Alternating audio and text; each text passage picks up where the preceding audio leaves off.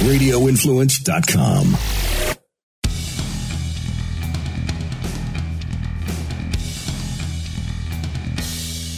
Welcome back to the Lawfather podcast. As always, I ask that you rate, review, and subscribe to this podcast. Always, you can reach me at 855 Lawfather. You can call or text that number, or you can email me at lawfather at tampalawfather.com. Those are all the best ways to reach out. And if you have a legal question, go ahead and, and hit me up on one of those channels, and I'll get that question on the show here, and we'll get that answered. So here we are. We are just under a week after election, and we have uh, supposedly a candidate named president. Now, uh, let's take a deep dive look into that whether Joe Biden is truly our president elect and the Trump lawsuits. There are 10 at this time. Uh, some of them have been resolved, but there are there either are or were 10 total, five out of Pennsylvania. And then let's take a look at the Joe Biden mask mandate that is uh, being touted as the first act as president. So let's look at all of those pieces to the puzzle. All right, let's start with who our president is at this moment in time. Uh, and it's a two part answer, if you will. Number one, uh, Donald Trump is still the president. He will be the president until January 20th, 2021. And that is when the new president takes office, or if Trump were to have been reelected, he would take uh, his reelection, his second term would start on January 20th, 2021. Okay. So now we have, and we look at, we go, well, well Joe Biden's the president elect, right? Yeah, of course he is because the news media told us, told us so. Well, take a take a little bit closer look at that and what we have here is the Associated Press has declared Joe Biden the winner of the the 2020 presidential race based on the amount of electoral votes, which is based on the amount of what's called the popular vote. So I want to look at this and what that really means and who actually elects the president because it's actually not you or I. Okay. It's actually not the people who go in and fill in the ballots. Okay. From a technical standpoint, eh, for practical purposes, yes, the people who are filling in the ballots, the you and I, the, the Joe average citizen, they're the ones electing the president, but not officially. Okay. So what we've had thus far is essentially an unofficial election. Um, and, and I don't mean that in a, in a negative way by any stretch of the imagination, but it's important to know what our process is. And if you remember back to the uh, 2016 campaign, and you had Trump and you had Clinton, and you know there was talk that could the Electoral College go rogue? Now, who is the Electoral College, and why could they go rogue? Because well, the people have voted and, and their voices have been heard. So why isn't that person our president? So what I'm really getting to here is that the popular vote, the the vote where we go in and we fill out our ballot and we drop it in uh, where the ballots go and then it's counted, that's not who elects the president. Who elects the president is the electoral college. Now, the electoral college is a, a group of individuals, and each state has their their electorates, they're called, and each state has a certain number and I believe it's based on population. The bigger the population, the more uh, electoral votes you have. Okay, so Alaska has less electoral votes than Florida. Uh, Florida has 20 some, and I believe Alaska has three. Okay, to give you a little bit of a uh, an area there of what that looks like. So they're the ones who actually vote in the president. Now, if you think back to the Clinton and Trump uh, election, there was some question could the electorates go the opposite way? Could they say, well, the, the people in our state wanted one thing, but we want to vote another way? So I don't think we're going to have that here, right? I don't think we're going to have that in this election. We didn't have it the first time Trump was elected, and I don't think we're going to have that in this one where the Electoral College changes things.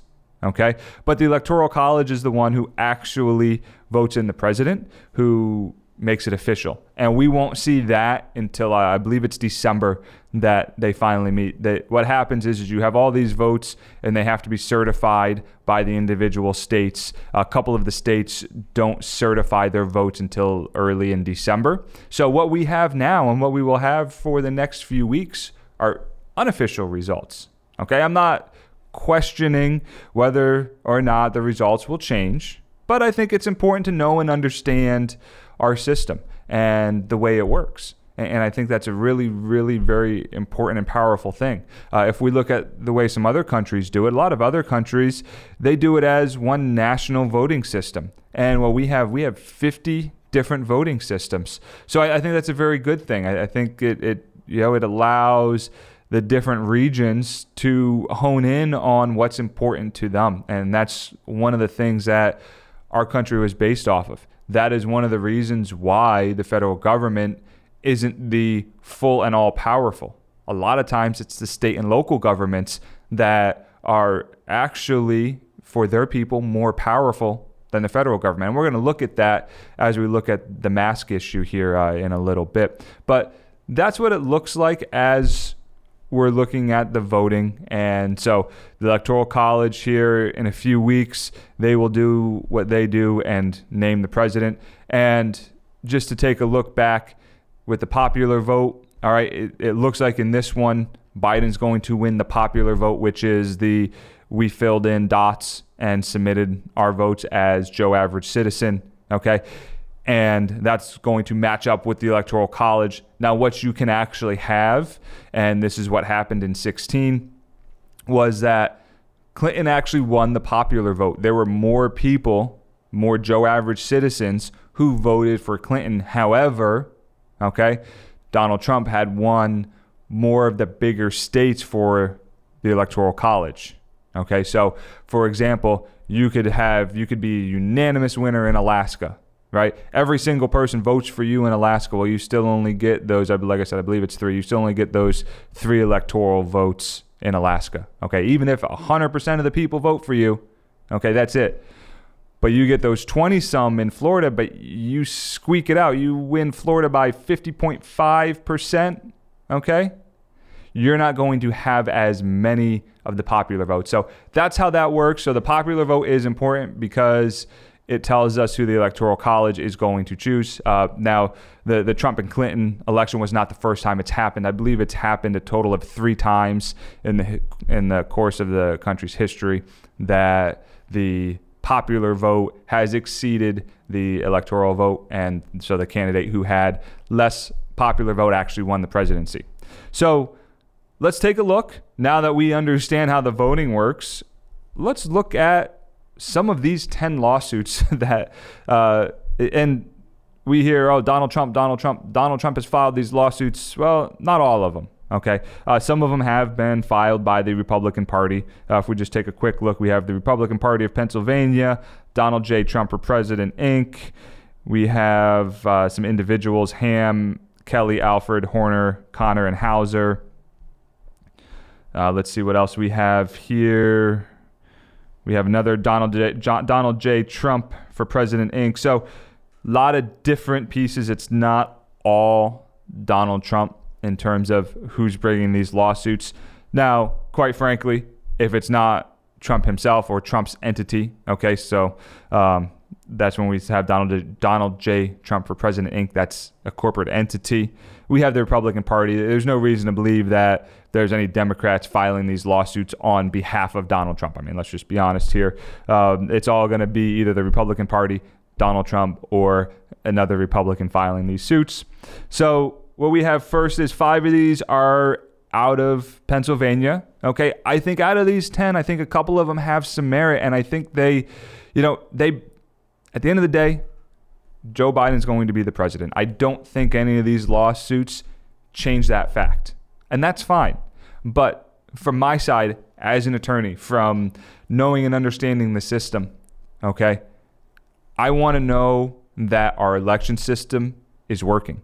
So I don't think that that these lawsuits change the outcome, but I would like to see some of these lawsuits actually get decided from A to Z and and tell us what's going on or what's happening or give us a blueprint for the future. And I think one of them in Pennsylvania, one of the suits in Pennsylvania, really gives us an opportunity to have a clear blueprint for the future.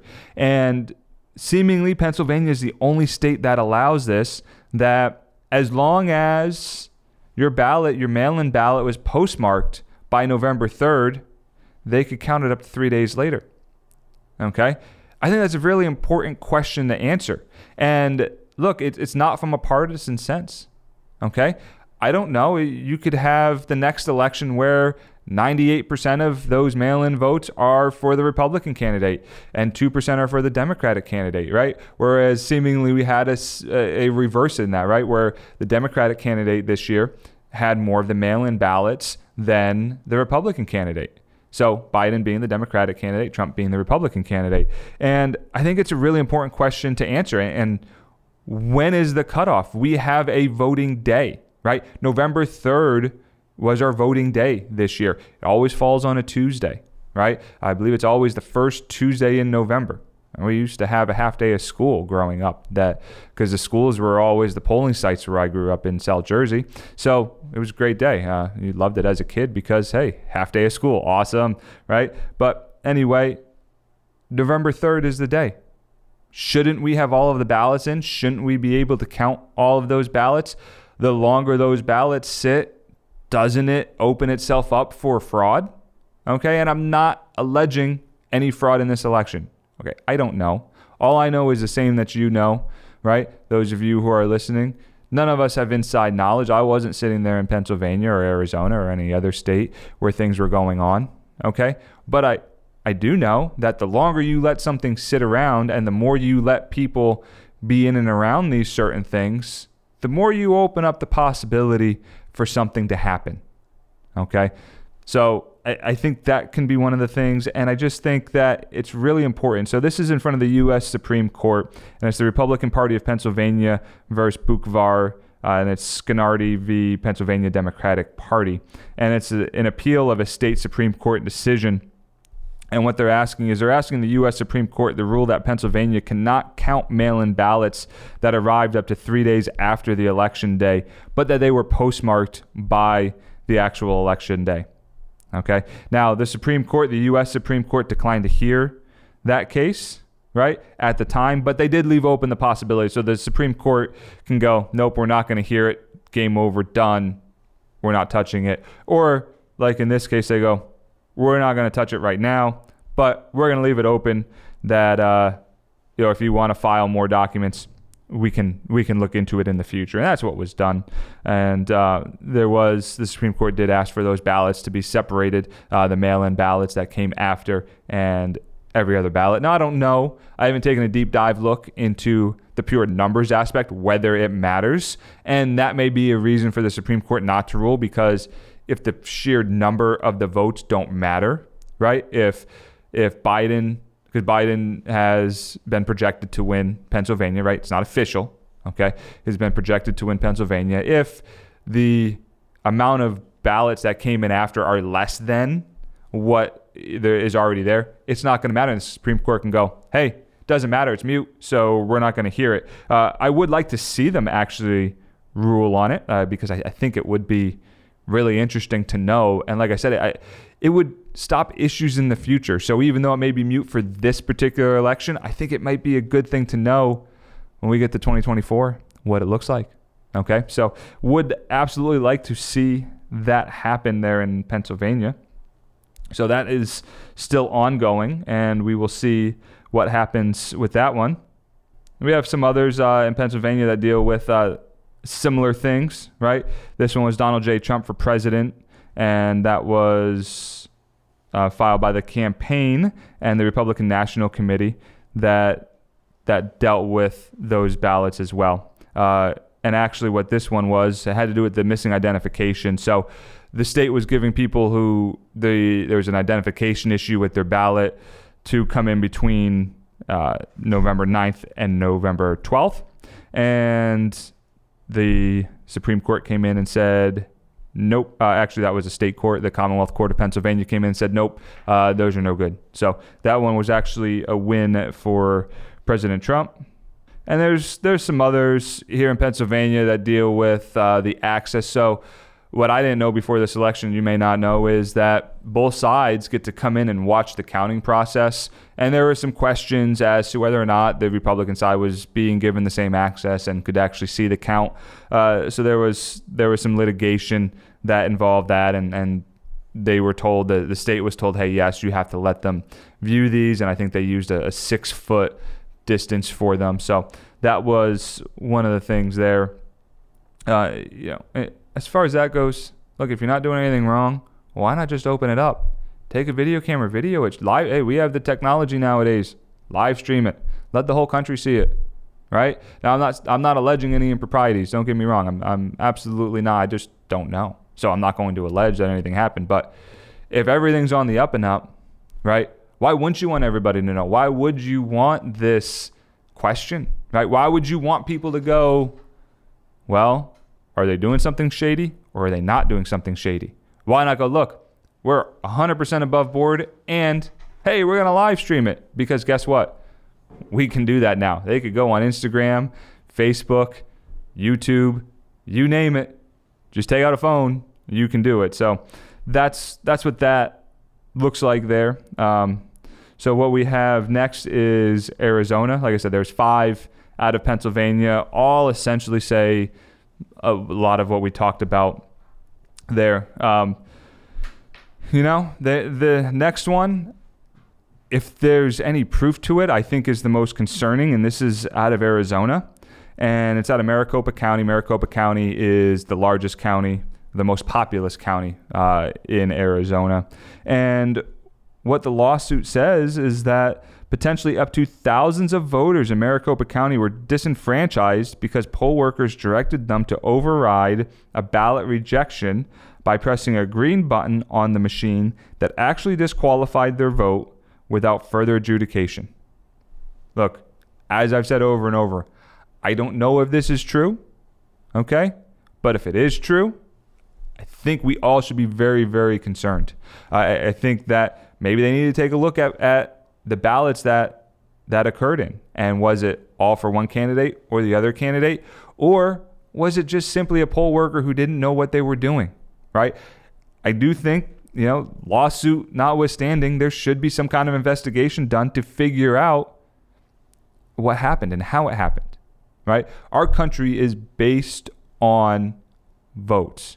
Our country is based on and our ideals are all based on what the greater good feels, right? What the the largest set of population feels is best for the country. Okay? And on the state level, at your state level. So, that said, I do think that's a very important topic. Uh, I do think it's something that, lawsuit or no lawsuit, I think needs to be investigated. I think that we all should get an answer as to whether or not that happened. Now, the rest of them, we have Michigan here. The complaint is that they weren't given access enough to see the votes, uh, to see the counting of the votes. Does it matter, right? I, I suppose I'm not a, a, big enough conspiracy theorist to go, well, hey, the people that were there counting miscounted or they were completely fraudulent and just counted, you know, counted a, a vote for Biden that actually should have been for Trump. I, I just don't think that's the case. I don't think that changes anything. I think that lawsuit goes away. Uh, we have Georgia, which Georgia actually is becoming an interesting place uh, because Georgia actually may hinge on who controls the Senate with runoff elections coming in January because I believe the margin was a little too close uh, in some of those areas. So um, we have uh, another lawsuit for in the Eastern Judicial Circuit of Georgia that the Trump campaign claims a Republican poll observer. Uh, witnessed late ballots being illegally added to a stack of on time absentee ballots.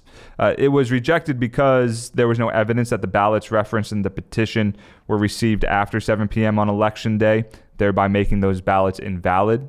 Okay, so we're alluding to that there's actually laws on the books that say when votes need to be received by, kind of refer back to Pennsylvania and allowing that three day delay. I do think that is something that needs to be addressed. But, you know, yes, they may have tossed that lawsuit, but I do think it's something for the integrity of the system that we find out did somebody violate protocol and what is the ramifications of that. Does it change anything? I, I doubt it, highly doubt it, but it is something that I think is important that when we're looking at a full and transparent system that we take a look at and we know what's going on. Nevada, the allegations is allegations are essentially that there were irregularities. However, Not really any evidence. So let's take a step back. When you are the one bringing a lawsuit or filing a petition or anything like that, you're the one bringing the cause to the court, you have to have proof. It's on you to have the proof to say this is what the other side is doing. You can't just go, hey, this is what the other side is doing. I promise, just take my word for it. It's not okay. You have to have some evidence. And it looks like in Nevada, they really didn't have uh, any evidence for that. And uh, same thing in with in Wisconsin. Uh, a Wisconsin woman who voted for Joe Biden asked a federal court in Manhattan to block the Trump campaign's manager, its lawyer, and any of their agents from seeking the launch of a recount in Wisconsin, claiming in a lawsuit that a peculiar state law allowing any candidate with ample cash to demand a recount has fueled a scorched earth tactic to sow discord and paranoia in the fields of Wisconsin. Okay, that's another uh, suit that has been filed uh, in Wisconsin. Uh, doesn't appear to be filed by the president. not really sure how the U.S. District Court for the Southern District of New York becomes the proper venue for this out of Wisconsin. Um, but maybe that, you know, if this thing gets legs and takes off, maybe we look at this in a future podcast. But those are the lawsuits that we have currently. Some have been resolved, some haven't. Uh, look, I don't think the lawsuits change the end result, but I do think the ones that make allegations that something was done improperly, I think they need to be looked at. And, I don't think maybe we don't need the court system to look into it, but maybe we need somebody to look into it. And I just think it's important for the sake of our system and, and the foundation of what our country is built on that that is done. So that said, those are the lawsuits. So let's look at one of the things that has made some pretty big news here as we have President-elect Joe Biden who has said he's going to take a, a tough stance on the coronavirus. And well, let's look at what that means. Let's look at what can A, what can a president-elect do? And B, what can a president do to affect those of us uh, who are Joe average citizen living our lives in any given state? Let's start with the easy answer. Joe Biden, as it stands right now, okay, and any other president elect as it stands prior to January 20th, has zero power to do anything. So this is all talk right now, right? Let, let's be clear about that. And, and whether his name is Joe Biden or whether it was a Republican candidate, so in 2024, and it's a Republican candidate who wins, let's say, same thing, right? It, so this is not just a Joe Biden can't do anything. The president elect has zero powers as president. Okay, they may hold a, another office somewhere, right? But it, as the role of president elect, you have zero powers. That that's it. Nutshell. that's what it looks like. January 20th, 2021 comes, gets sworn into office. Now he has full power to do what a president can do.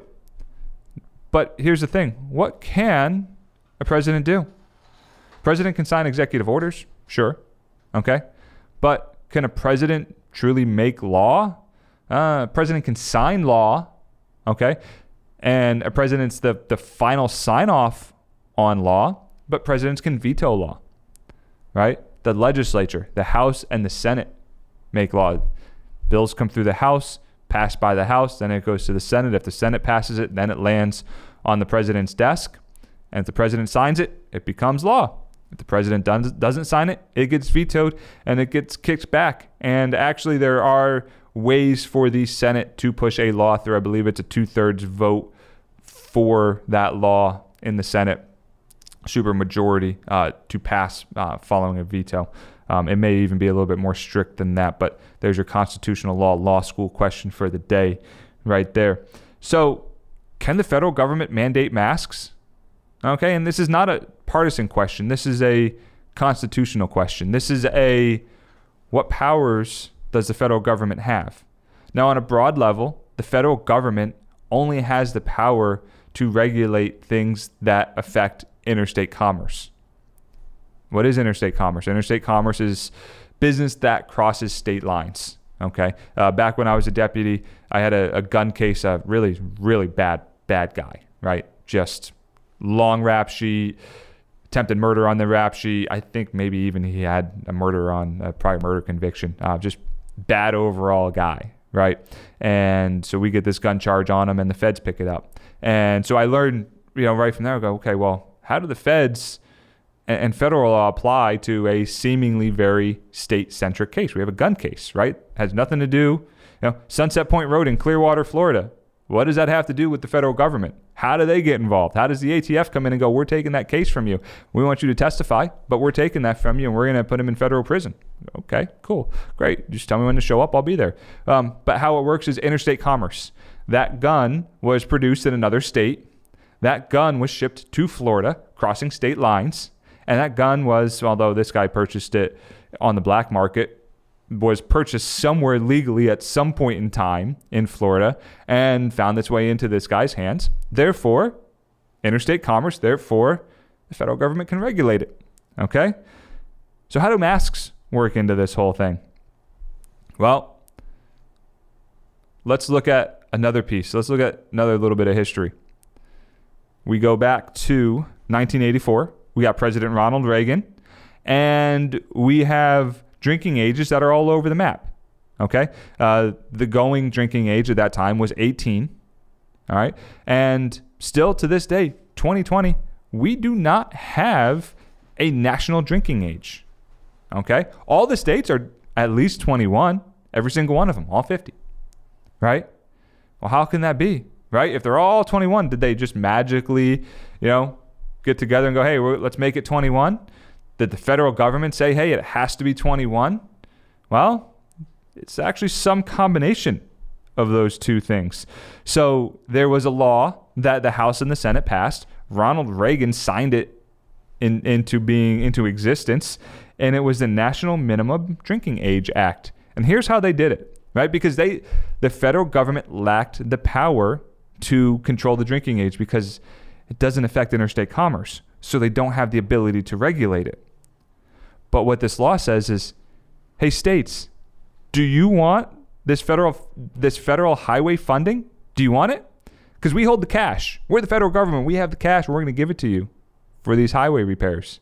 However, you're not getting a dime of this cash unless you pass a state law that raises the drinking age to 21. So there you have it. That is why all of the drinking ages in the United States are 21, not because of a federal law, but because of state laws that were enacted because of federal funding. And if you look at what the plan is, that's the only way that after January 20th, 2021, that soon to be President Joe Biden will have the ability to mandate people wear masks, right? Is through the local governments. And what the plan is, is to go to governors and get the governors to agree. And if those governors don't agree, and hey, look, we're in Florida, and those of you who watch any bit of news in Florida know that our governor, Ron DeSantis, is a really staunch uh, Trump supporter, and he is a Republican. I can't imagine that conversation is going to go very well between President Biden and Ron DeSantis when Biden go President Biden goes, "Hey, make your people wear masks." I mean, hey, we already know what Governor DeSantis's take is on this, right? I mean, he obliterated all the local government's ability to really enforce mask laws. We know that. Okay, that happened. That was that actually is something that he came out and talked about. So we know what his stance is. So Biden's plan B is going to be to go to the next local level, which would be your local mayors to enforce mask mandates. Now, I do think we're going to have a very interesting question in Florida because, as I just mentioned, we do have a governor who has said, yeah, all those mask mandates and all of those outstanding fines that you guys have charged people as a result of not wearing a mask and violating your mask ordinances, yeah, those are gone. Okay, those don't exist. You can't collect on them. All of those get washed away. So it's going to be really interesting, and, and I think you know we may see a divide here, right? We may see um, you know really strong Republican states really bucket this, and Democrat states, Democrat-run states really you know embrace this. And so it may be really interesting to see uh, outside of Florida, the two the two that I'm thinking of, and I can't remember which Dakota it is. I think it's South Dakota. Uh, I've seen TV commercials from their governor, who apparently I, I don't know anything about South Dakota other than this commercial, and their governor appears to be really staunch Trump supporter, and um, you know, they, their commercial is essentially, "Hey, come see us. We welcome you in. We're not going to make you wear a mask." that is it in a nutshell. So I don't think that conversation is going to go well, very well either. But then you take on the other side of it. You have states like New York where uh, the governor, I think, really embraces it. So I think that's what you're going to see, and, and that's the only way that, as president, any president can enforce something like this because the federal government lacks the power to do so, right? So we have this big, broad federal government, right? We all think, yeah, the federal government is all powerful. They are the king of the land. Well, that's not the case. And actually, um, you know, that no pun intended on the king of the land thing, but the reality is we left a monarchy, right? If we trace our history all the way back to the 1700s, we left a monarchy. And the idea was, as they wrote the Constitution, that the federal government was not going to be the be all end all. Okay, we were not going to be a country truly led by the federal government, that we were going to be a country of states and the states run their own states and we're a collection of states that falls under this federal government. And yes, this federal government does have power, so I'm not saying the federal government doesn't, but the true power politically and the true power to enact things comes from the states. Okay. Now, if we look at Republican and Democrat, Republicans want to shrink the federal government, right? Shrink the the power of federal government. Democrats want to expand the power of federal government. Okay. Not saying that towards any one particular individual, but that is the the ideals, okay, of the two parties now. Look, 500,000 foot level because there are many, many, many, many, many other issues that come up, right? There are, are many different sides of the fence, but that's where we are, okay? Those are the things that we're looking at here. So we have lawsuits out there. Are they going to matter? I don't think so. Should some of them be investigated? I do think so, just to ensure for the future. And I think some of those questions need to be answered for the future. I think they're important things for us to have and to know. Uh, can President Biden, soon to be President Biden, enact a mask mandate? No, he can't. He lacks the power to. He lacks the power to absolutely create a federal law that says you have to. Okay, so he'll go to the governors and the mayors if the governors won't allow it. So that's what we have to see. That's what we're looking at here. That is what 2021 is going to bring. So we're going to have an interesting closeout, I think, to 2020. Uh, remember, President Biden isn't President Biden until January 20th, 2021. He is not officially the president elect until the Electoral College makes that finding in December. So we have some time for some of these things to play out, although I don't think the outcome changes at all. So, anyway, I'm the Law Father. This is the Law Father podcast. As always, social media, just search for the Law Father. You'll find us there Instagram, Facebook, Twitter. And this is the Law Father. Law Father out.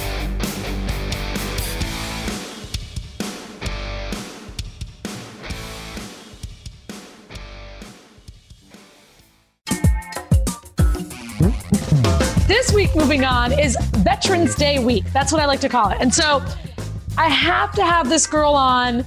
She is a badass of all badassery. It is Erica Webster of Dub Fitness clapping. The reason why I do what I do and I've immersed myself into this world is because when I left the army, um, you know, I had Guantanamo Bay, I was in Baghdad, I was in South Korea, I spent lots of time overseas.